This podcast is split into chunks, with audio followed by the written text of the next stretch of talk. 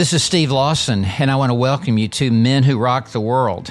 It's an exciting podcast that studies the lives and the legacies of great men in centuries past who have been used by God to turn the world upside down. Uh, the, these men are reformers, they're Puritans, they are preachers during the Great Awakening. Uh, they have been used even during the evangelical era. And so I want to be able to, to introduce you to them and for you to come under the, uh, the influence of their lives. Um, I have had the opportunity to write biographies uh, on many of these men and to spend a year just researching and, and learning about how God used them so mightily. I have the opportunity to, to lecture in seminaries and to speak uh, in church pulpits on, on these great men, and I've even visited on site leading tour groups to where really history was made. Uh, the importance of knowing church history cannot be overstated. Martyn Lloyd-Jones once said that other than the Bible itself and theology, that the most important thing that a Christian should know is church history. So I want you to join me in this podcast in learning how these great men of faith were so greatly used. God bless you. Well, what a joy it is uh, to be with you today, and we're going to talk about William Tyndale. And if you were to ask me who is my favorite reformer, that's, that's a hard um, answer to come by. It's almost like who's your favorite child? Um, we could go with the boldness of Martin Luther. We could go with the brilliance of John Calvin, uh, the brashness of John Knox. But for me, my favorite reformer is William Tyndale. And the reason I love William Tyndale is he made a contribution that Calvin never made. He produced a Bible in the language of his people. And he made a commitment that Luther and Calvin never made.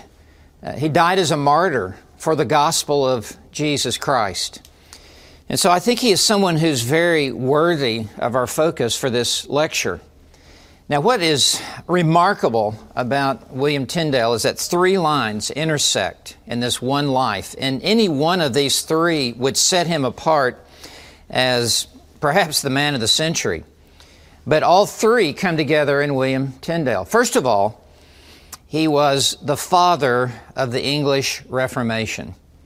When you study the Reformation, and we love the Reformation, do we not? Because it was a back to the Bible movement and a recovery of the gospel of Jesus Christ. Uh, the man who was most responsible for the English Reformation is undoubtedly William Tyndale. But more than that, he was the father of the English Bible. And that is what really pushed him to become the leader of the Reformation. Uh, John Wycliffe had already translated the Bible uh, into English, but it was from the Latin, uh, the Latin Vulgate. So it was uh, an inferior translation, really. And William Tyndale is the first man to have uh, the Greek and the Hebrew and to do a direct translation from the original languages. So he's the father of the English Reformation. He's the father of the English Bible. And then third, he is the father of the modern English language. Every line that Tyndale translated, he is standardizing the English language that you and I speak. Uh, at this point, there is no English dictionary.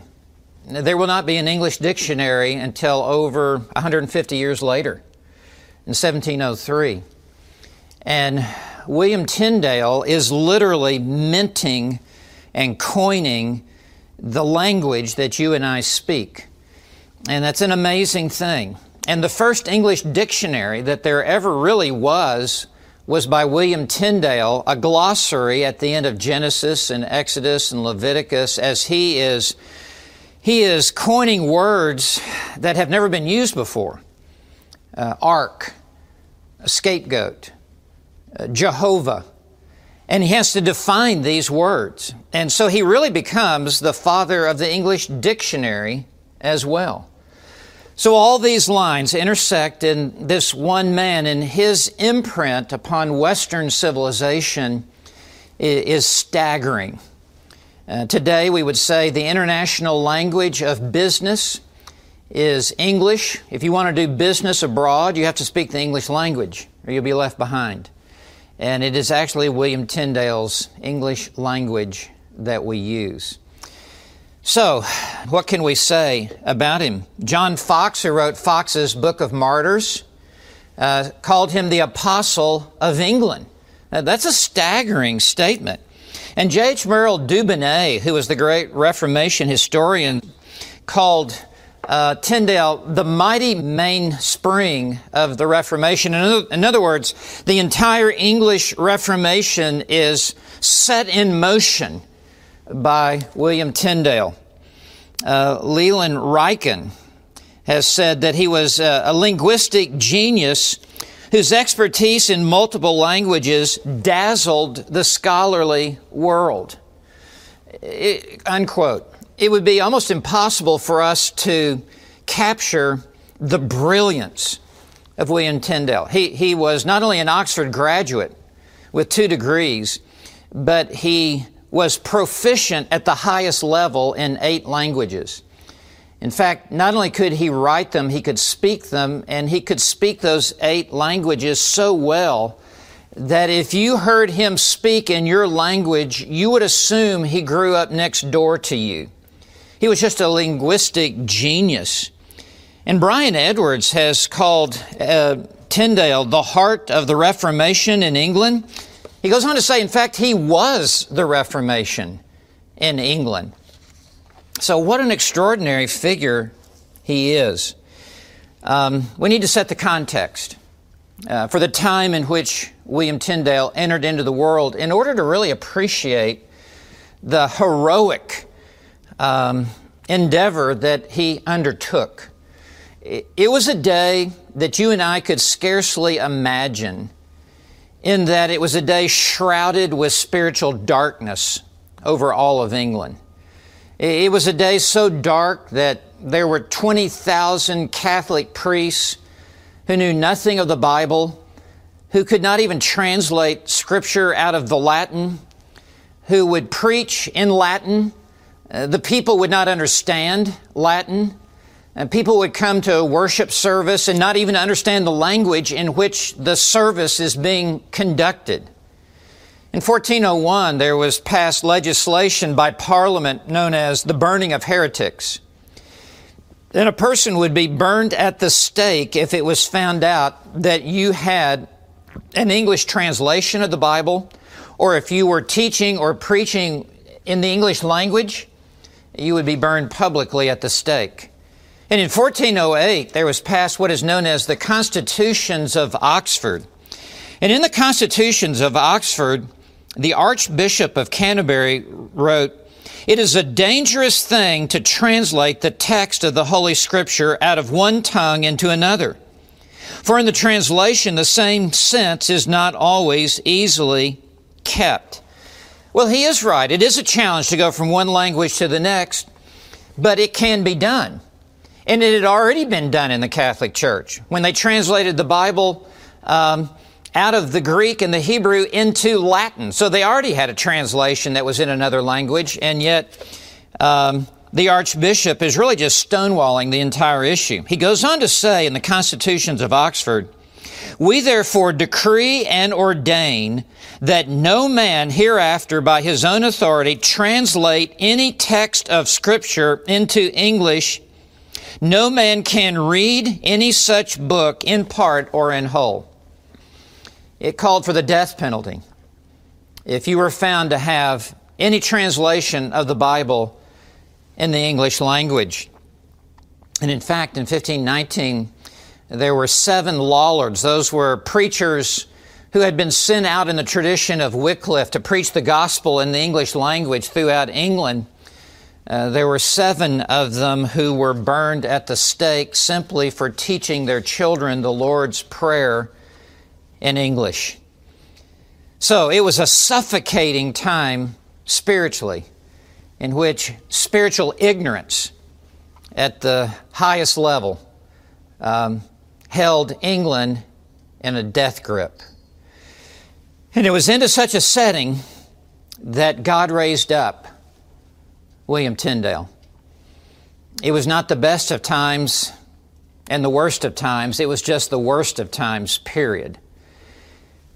But the darker the night, the brighter the light.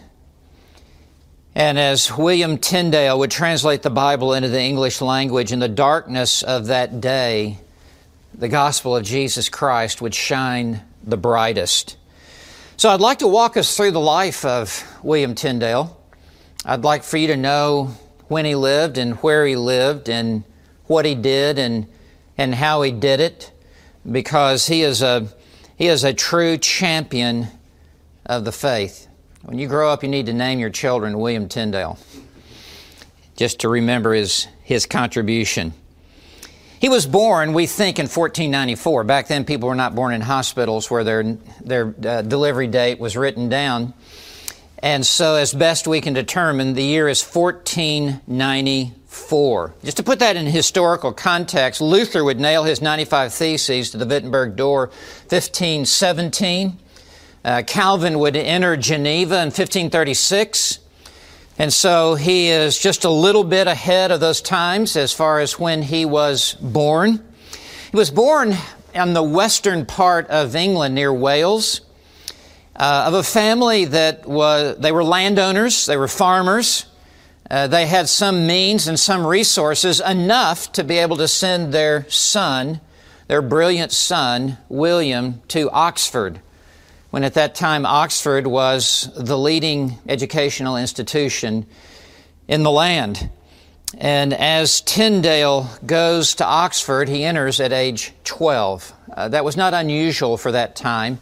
It was almost like entering into a, a preparatory school that would prepare you for higher education. Um, he would be a student there at Oxford for a decade, for the next 10 years. Uh, he would receive a bachelor's degree in 1512. He would receive uh, a master's degree in, in, in 1515. And he made the comment that there was never any exposure to the Bible.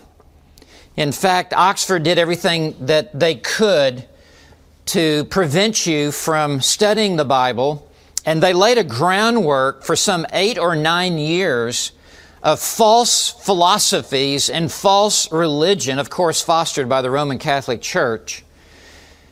And it would only be after eight or nine years that they would allow you to study or read the Bible, but it was only after they had already brainwashed you.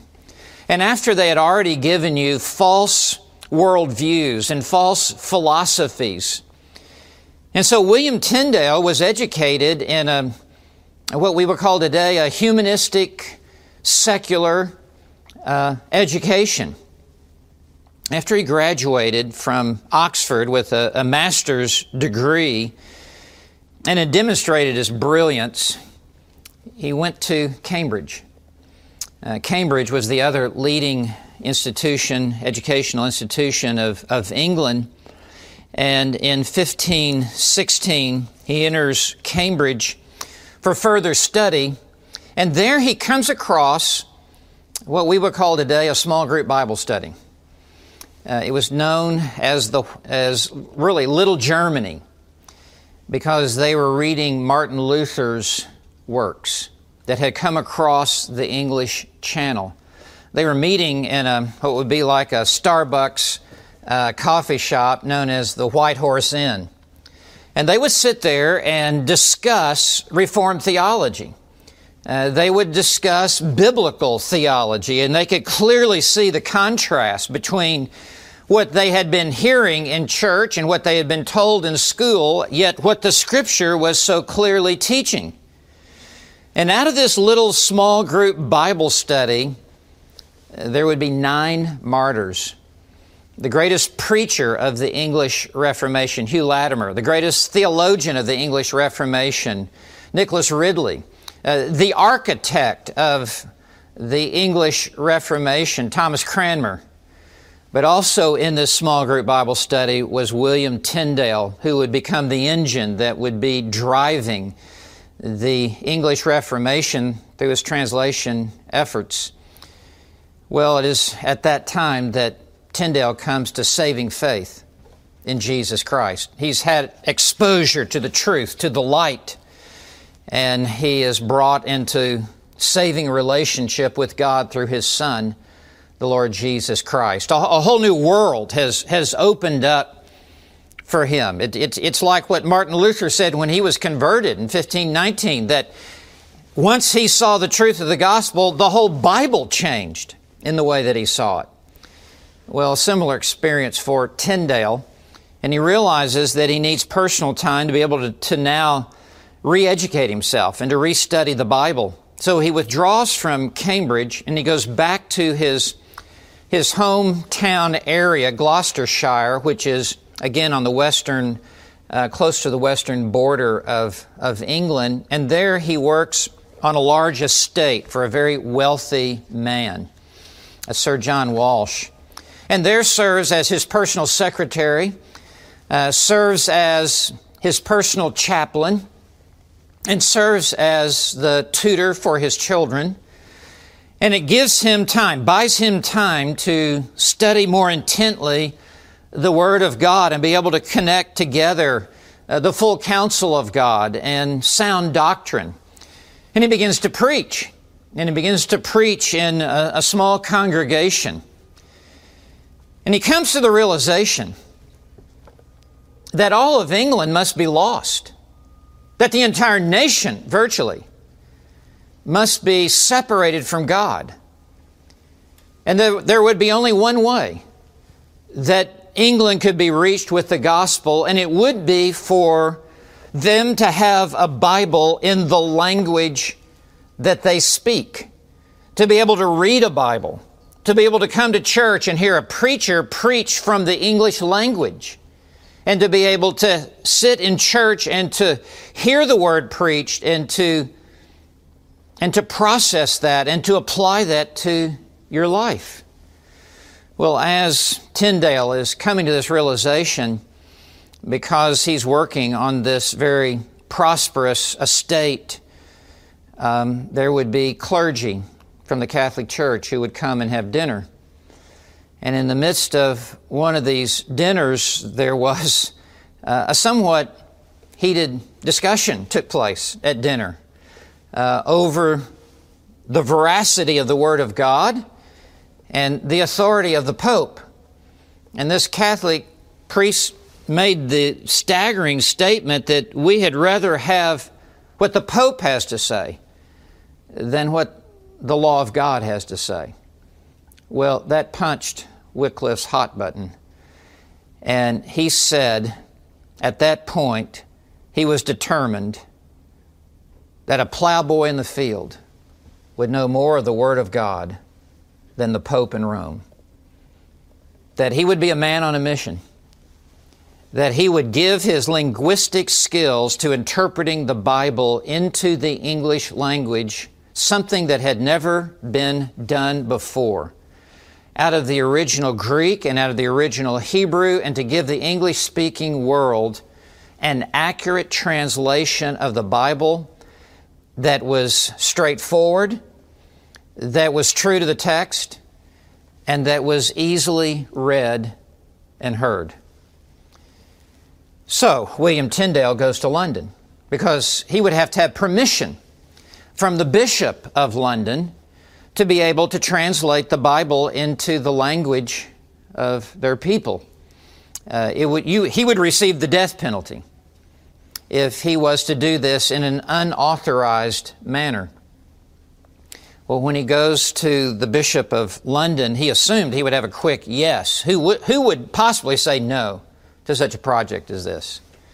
He was immediately rejected because across the English Channel, as Germany, Saxony, now has a German Bible that Martin Luther has translated, uh, the New Testament and parts of the Old.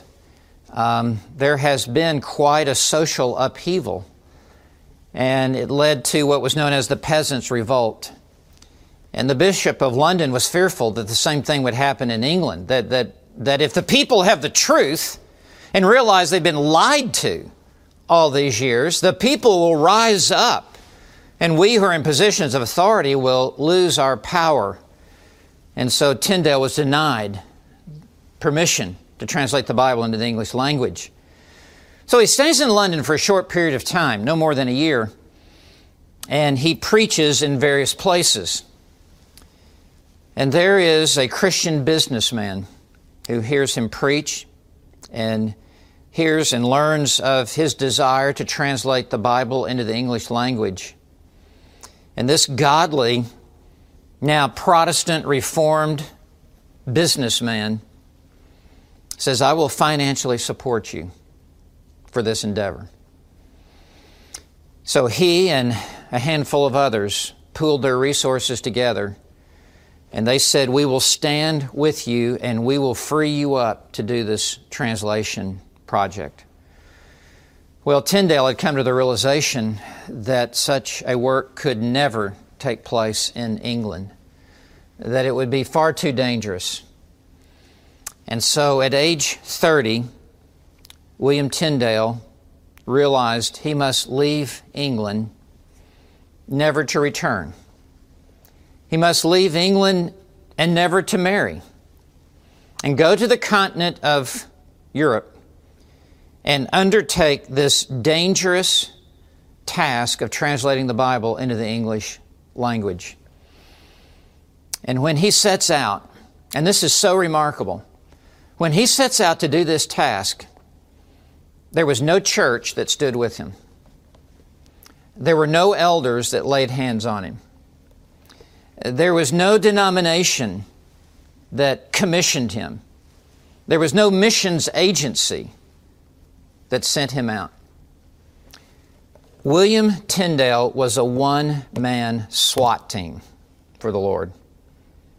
He was a committee of one, and he decided by himself that he will translate the Bible into the English language. And he would really become like Athanasius, contra mundum, against the world. He would be like what Martin Luther would become, one man against the world. And so William Tyndale left England as an outlaw of the government of England. And with every verse that he would translate, he was committing a capital crime against the King of England, who happened to be Henry VIII. Yes, that Henry VIII, with all the wives that he had. And so Tyndale leaves England, as I said, never to return. And as he leaves, he goes to Germany. And he goes to Germany, and there he um, goes uh, first uh, to Cologne. He goes to Cologne really after he first goes to Wittenberg. He wants to go to Wittenberg, where Martin Luther is, so he can sharpen his knowledge of Hebrew. Very few people in all of Europe even knew Hebrew. There, I mean, there were not Hebrew uh, professors out and about, except maybe uh, just a handful, like at the University of Wittenberg. There was not one single Hebrew professor in the entire nation of England. That, that's how hard it was to be able to try to crack the nut of the Old Testament from the original language. And so, there at the University of Wittenberg, um, Tyndale um, studies begins to study Hebrew, and it'll take him several years before he can master it. Uh, he also sharpens his knowledge of Greek, as Philip Melanchthon, who was um, Martin Luther's right hand man, was very proficient in the Greek language. And so it was really a, an iron sharpening iron time for Tyndale. He was there for a very brief period of time, but he, he was there and he had exposure to really imbibe the, the spirit of the Reformation. From there, he goes to Cologne, Germany, which was the largest city in all of Germany. And his reasoning was as a foreigner from England who looks different, sounds different, conducts himself different from the native people, it would be easiest for him to remain anonymous in a large city where there would be people from other countries passing through. It's also in Cologne would be the largest Catholic church. And so, under the shadow of the largest Catholic church in Germany, he finds a printer. And in order to print what he will translate, it will not only cost Tyndale his life if he's caught, it will cost the printer his life if he's caught. Well, he finds a man to print the New Testament, and he has translated it and has done really a remarkable job doing so. Some of the workers in the print shop one evening went to a local tavern and had uh, a little too much to drink. And they began to talk very openly and freely. And it was overheard in the tavern what the project was. And there were those who were adamantly opposed to Luther and the Reformation. And they purposed that they would raid the print shop and take the entirety of Tyndale's translation of the New Testament. Well, Tyndale caught wind of this, and in the providence of God, he races to the print shop, gets there before the raid can occur, gathers up all of his works, and they had gotten as far as Matthew chapter 22, I think about verse 13. They had just begun printing the New Testament. He gathers up his work, flees in the middle of the night, and gets on a ship and goes down the Rhine River. He goes down the Rhine River to the one city that would be most receptive to his project the city of Worms, Germany. It was at Worms, Germany that Luther stood his heresy trial in 1521, where Luther made his great stand, where he said, My conscience is bound to the Word of God. I can do no other. Here I stand. God help me. Tyndale goes to that very same town a very short time after Luther. And he finds a publisher, a printer, who is willing to take on the task. Now, I want you to think about this. In order for this project to come about, there are several factors that have to fall into place. And among those factors are these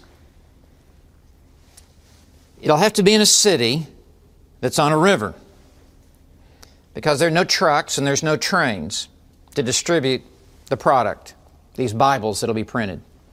They're going to have to be put on ships. And it's the only way to transport this much, uh, this many Bibles. A second, the river will have to flow into the ocean because these are to be sent to England and to Scotland.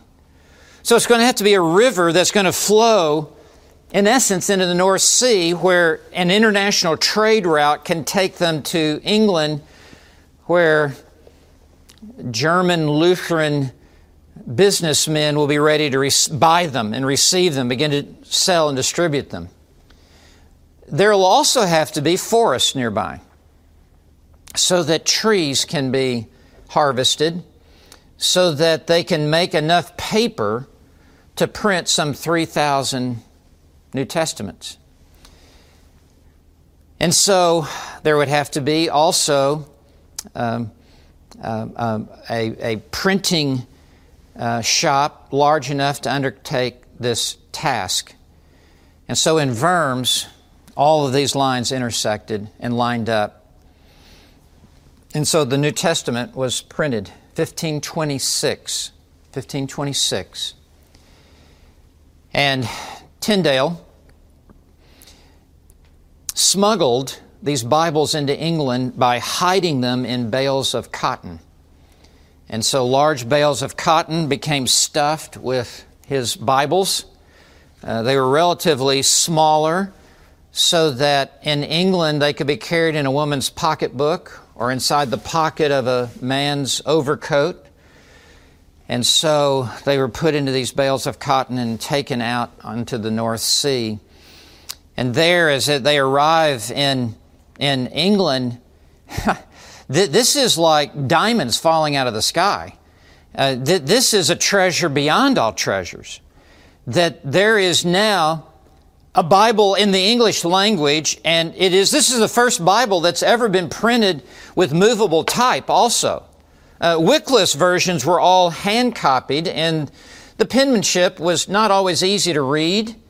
But now this is so accessible and readable to the English speaking world. And so now farmers and blacksmith and hat makers and people from all kinds of vocational backgrounds, they begin to buy up Tyndale's Bible. And it is a treasure beyond treasures. As families would gather together and a father would read the Bible to, to their people, to their families. Well, the word eventually got out. Uh, the Bishop of London heard about this, and so he went to St. Paul's cross and preached a scathing sermon publicly against this translation and claimed that there were 2,000 errors in it and that only a heretic could have done the work and only a fool would buy it. And he began to buy up as many copies, copies as he could. The Catholic Church is trying to buy them up just so that they won't be in circulation. Well, there was another Christian businessman who heard about this and he rushed in and with he, his resources, he bought up all the other Bibles before they could buy up all the other Bibles and funneled the money back to where Tyndale was, in essence, to help finance the work that Tyndale is doing. And again, it's just the providence of God causing all this to come together for good. Well, as the work continues, um, the word now comes to the King of England, what's taking place.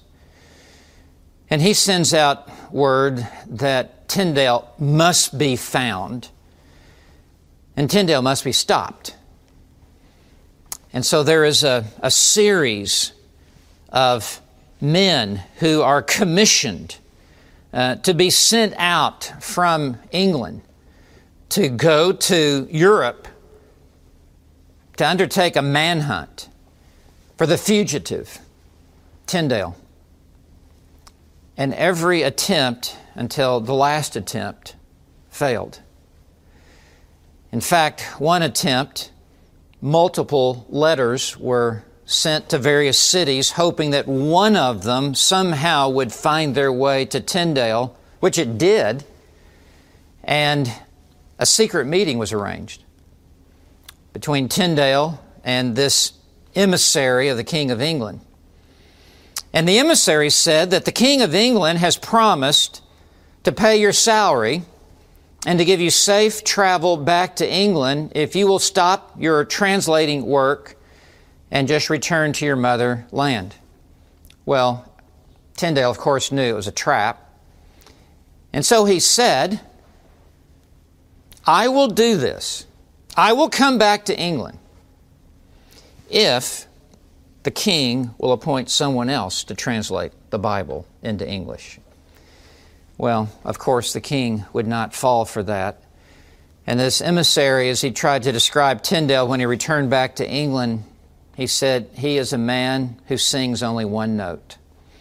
Like a violin player only has one string, he has no, no other string to play. He is a one track minded man, William Tyndale. Um, he is pouring his entire life energy into translating this Bible into the English language. Well, Sir Thomas More, who was a part of the hierarchy of the church that is there in England, um, did everything he could to discredit Tyndale.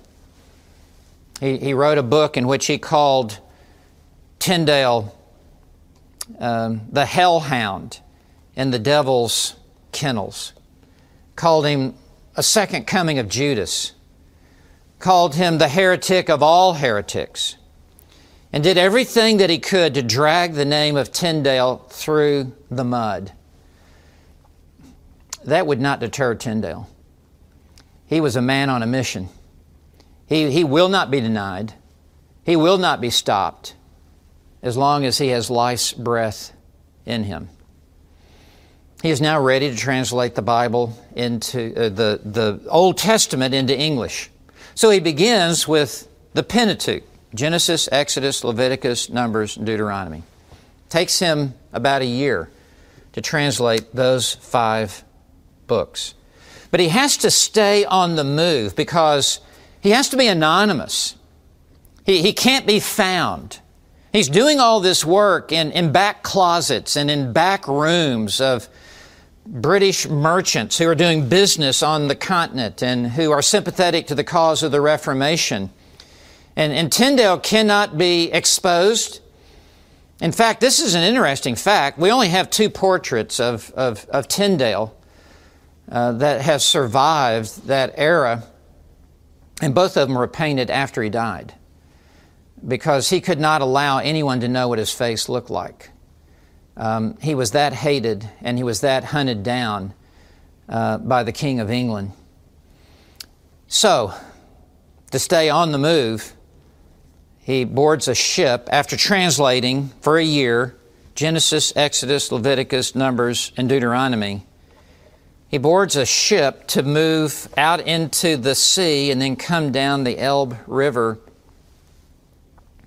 And the ship that he is on is, uh, is overtaken with a horrible storm. Uh, so um, overpowering that the ship that Tyndale is on goes down, suffers shipwreck.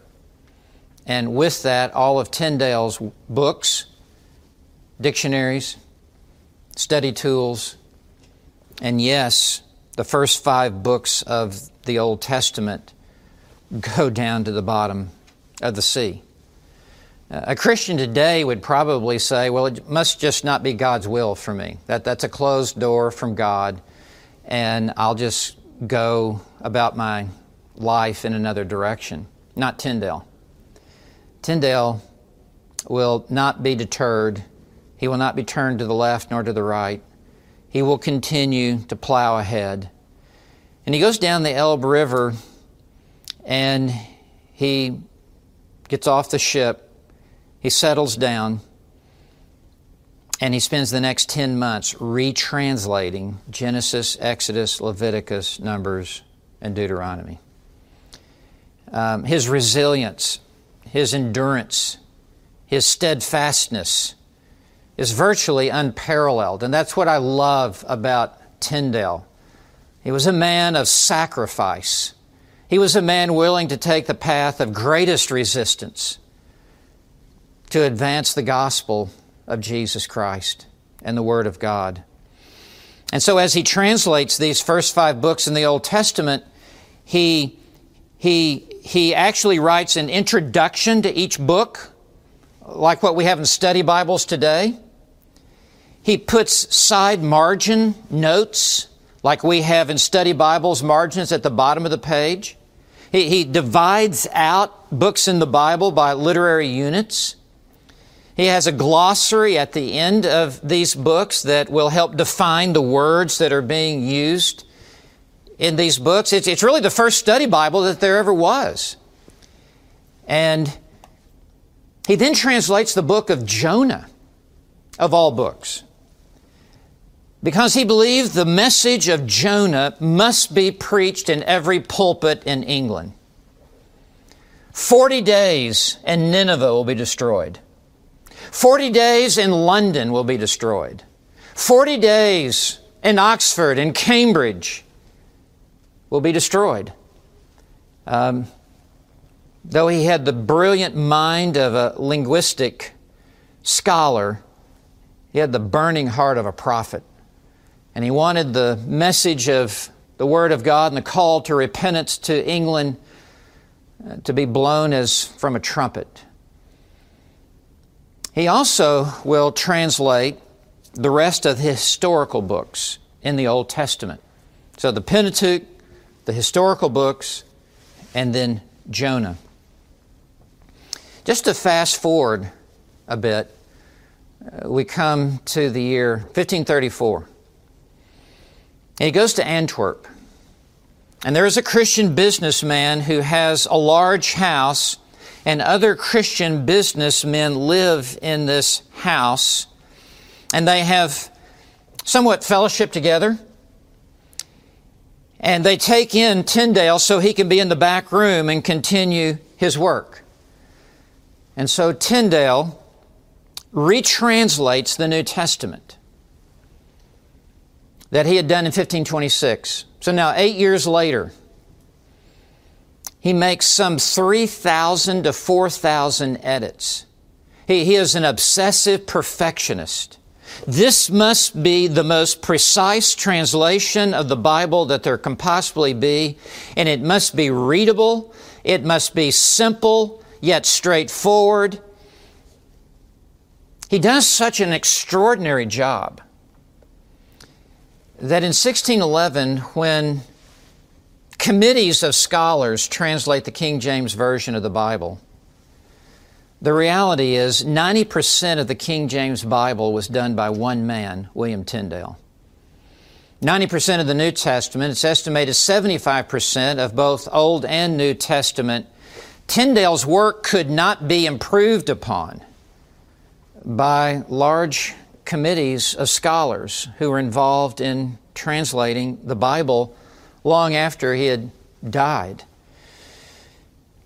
And so he produces a second version of the New Testament, 1534. Then the next year, 1535, he makes some more edits. He, he, he's just not content with just a good translation is not good enough.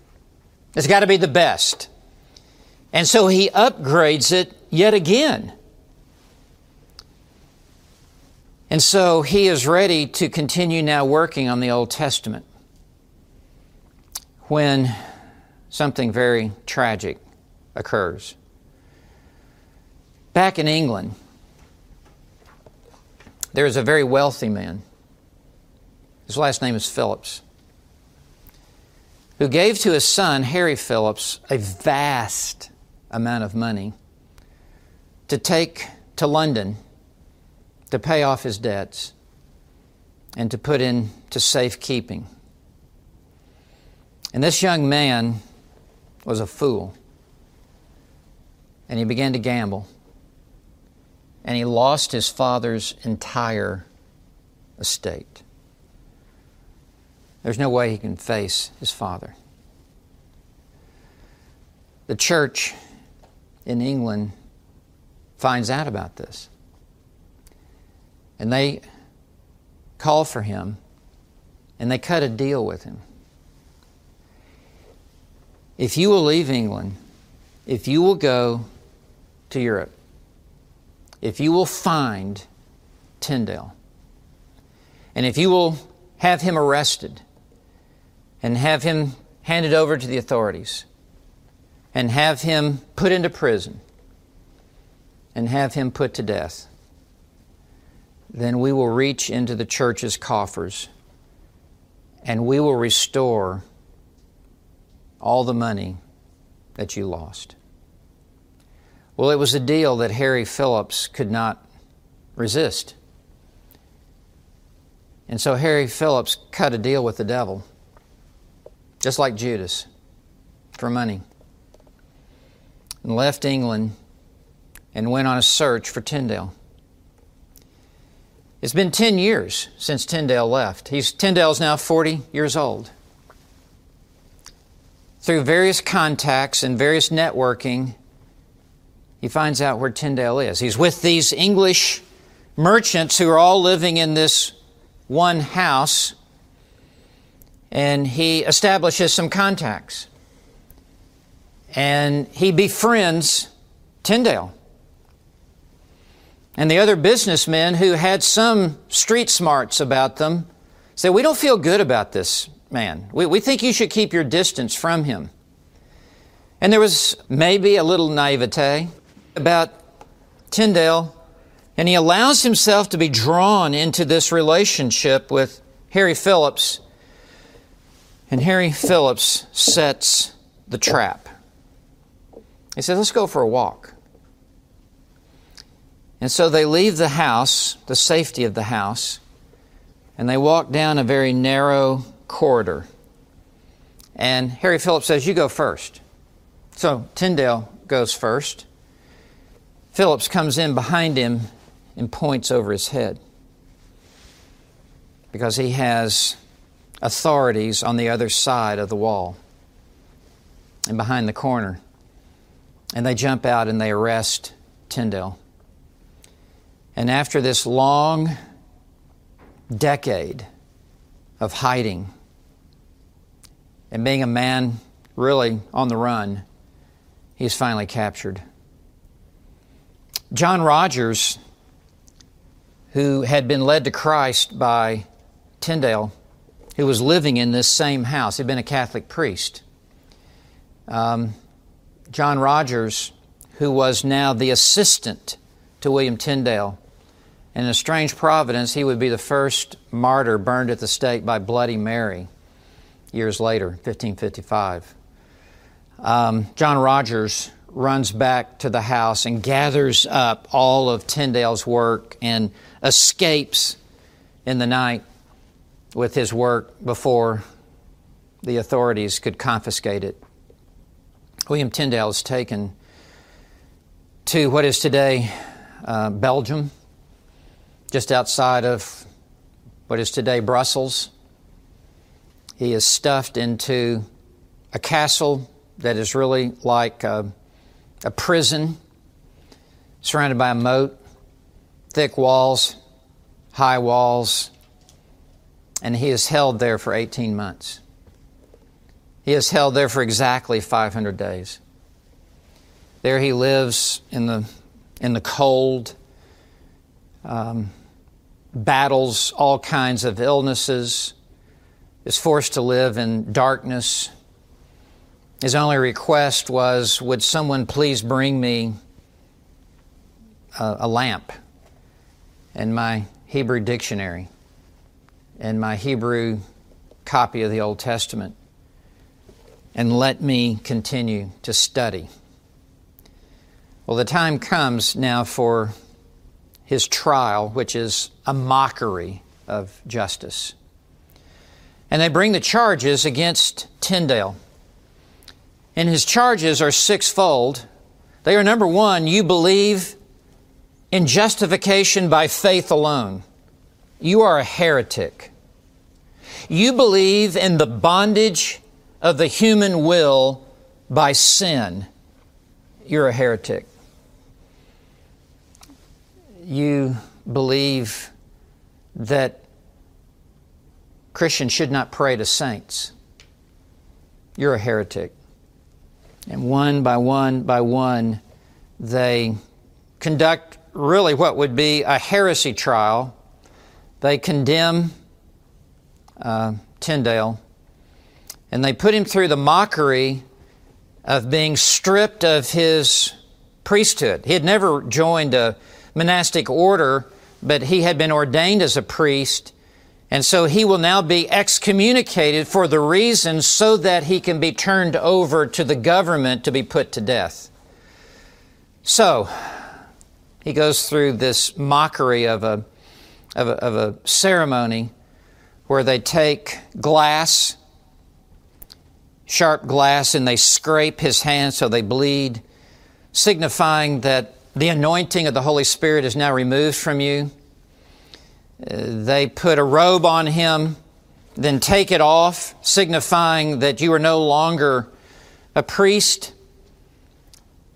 Multiple other things. They then hand him over to the authorities to, to be put to death, just like the Pharisees and the Sanhedrin did with Jesus when they handed him over to Pontius Pilate. And so the government has its trial and they condemn him to death. So the time has come for the end of Tyndale. Uh, they lead him to a stake in a public setting. They put a noose around his neck, which was really a chain around his neck. They put kindling and wood and brush fi- brushwood all around him and encase him in wood. And then they take gunpowder and they throw gunpowder into all this. They give the sign for the henchmen to hang him. And so they hang him by the neck. Then they ignite the flames and they lower his dead body into the flames. And the gunpowder is ignited and it blows up his body into so many pieces that there's nothing left to bury. And right before all that happened, his last words Lord, open the eyes of the King of England. By that he meant open the eyes of Henry VIII that he would see the desperate need that England has for a Bible and their own language. That year was 1536. Unknown to Tyndale because he's been in prison for 18 months. Miles Coverdale, who was a part of the White Horse Inn and had been an assistant to Tyndale earlier in his translation project, had taken Tyndale's work plus some of his own work, which was very poorly done, by the way. And the year before he is put to death, there is a Coverdale Bible that is now in print. The year after he dies, 1537, John Rogers um, cleans up Coverdale's poor translation, picks up his mess, and retranslates scholarly the rest of the Old Testament. It is done so well that the King of England announces in 1538 that there shall be a Bible chained to every pulpit in the land of England. It's known as the Great Bible. Great Bible because it was so large that uh, a preacher could stand in the pulpit and could see it well enough to preach from it. It would be chained to the pulpit so that no one could ever take it away, so that the people could come during the week and come into the church and read the Bible for themselves and to hear the Word of God as it would be preached.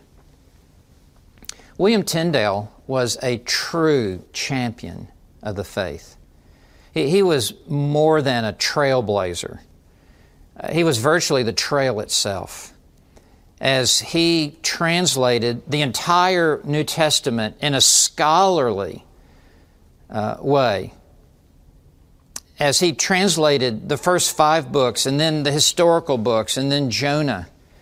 And as he trains Coverdale and trains Rogers to complete the task, um, William Tyndale is the man who gave the English speaking people a Bible. And as he came to the English, as he came to the end of his life, um, he had fulfilled his life's ambition that a plowboy in the field will know more of the Word of God than the Pope in Rome. And so it was. So he is, for me, my favorite reformer. Though I'm a preacher and I would be so easy for me to say other preachers like Luther or Calvin or John Knox, the heroic sacrifice that this man made is unprecedented and is unparalleled.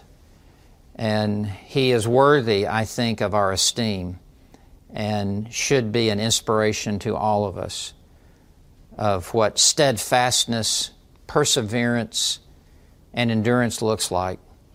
And to also be willing to stand alone, if necessary, for the cause that you believe to be true. So that's our quick survey of William Tyndale. I see my good friend Stephen Nichols standing in the wings. So, Stephen, why don't you come on in here? And I'm sure you'll have something to say. I think we're going to have a break here shortly, but you know, this is such a compelling story. The story of Tyndale. You told it so well, so powerfully. So, thank you. Let's give Dr. Lawson just a quick round of applause as a thank.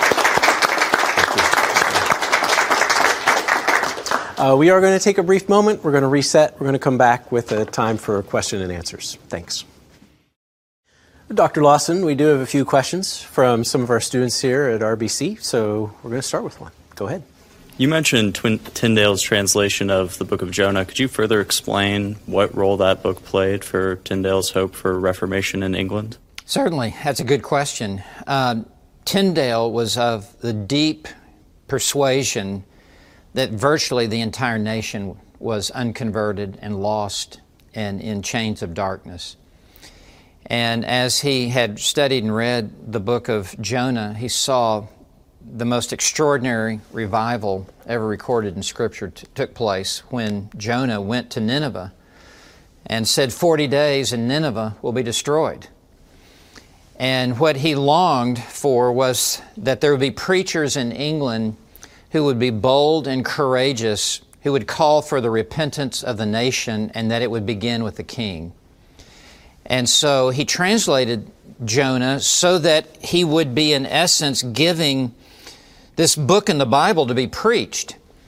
So 40 days and London will be destroyed. 40 days and, and Yorkshire will be destroyed. Um, and that was his desire. He, he, though he had the scholastic mind of a genius, he had the burning heart of a prophet and a preacher.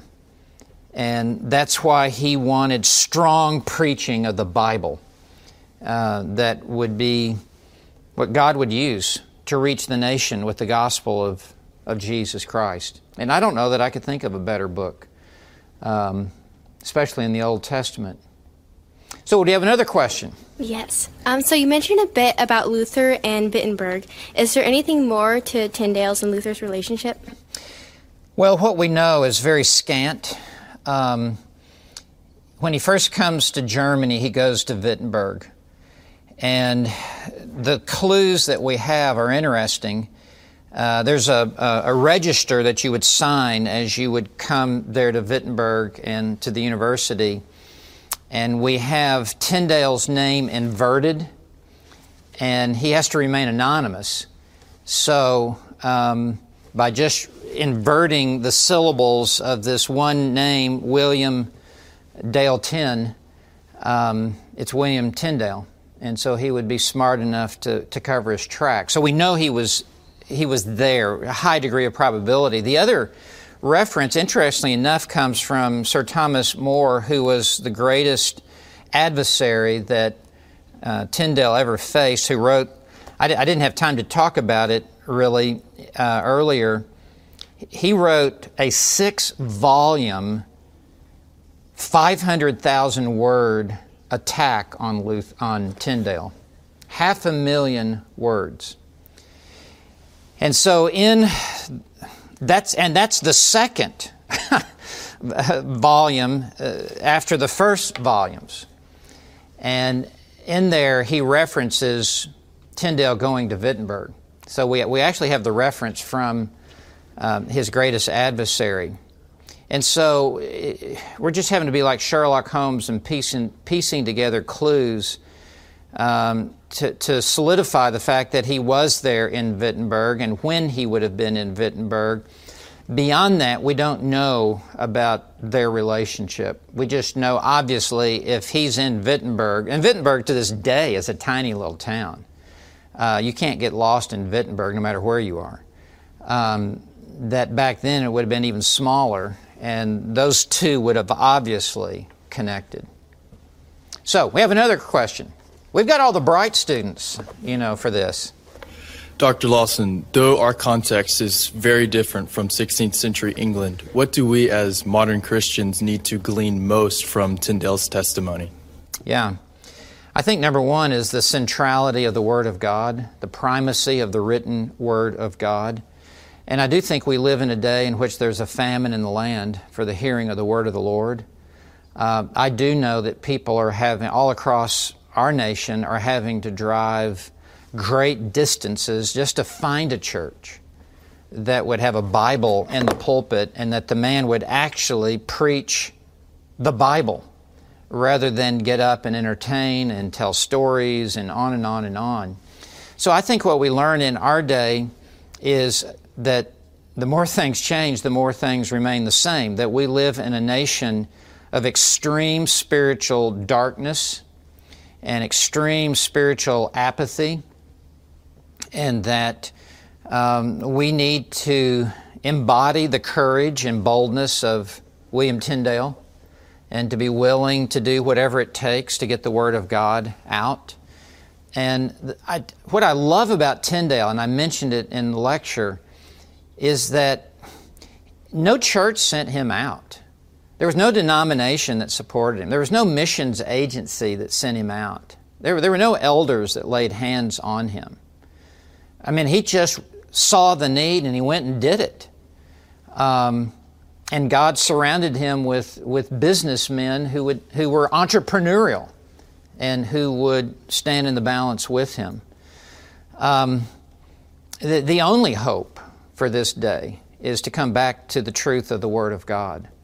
And as it was in Tyndale's day, so it is in our day, that until we have um, a, a, a reestablishment of the Word of God in the churches, you know, I mean, we, would love to see it in the culture and in the society. If we could just get the Bible back into church, that, that would be a significant step in the right direction, which makes a, a university, a college like Reformation Bible College, so distinct um, that it actually is a Bible based curric- curriculum and to train people to go out into a real world uh, with real truth from the Bible. So I, I, think that's what we learned from Tyndale, and it, and it, and it requires resilience, it requires audacity, it, it requires fierce dedication um, in order for the kingdom of God to be advanced. And we, we need to, to realize that it's not going to be an easy task in, in our day. Um, it's not going to happen with just social media blasts and, and, and blogs and things like that. I mean, there, has got to be the penetration of the people of God, taking the message of the Word of God into the in, into the highways and byways. And it's going to require shouting it from the housetops um, to get the, na- the attention of, uh, of the nation. But it's got to begin in the church. In 1 Peter 4, let judgment begin in the house of God. So I think that's, that, that's what we can take with us. And, and really, the attitude of Tyndale is just to put it in, in a vernacular whatever it takes. That's what he was prepared to do. I mean, whatever it takes. Um, he, he will go the second mile, third mile, fourth mile, fifth mile. He, he'll, he'll go to whatever length to the point of being willing to die as a martyr for the Word of God to advance. So th- that's what it's going to require of us in this day. Thank you for joining me on this episode of Men Who Rock the World. If you want to follow us on social media, I can be found at Dr. Steven J. Lawson or at onepassion.org. Please join me next week for the next episode of Men Who Rock the World.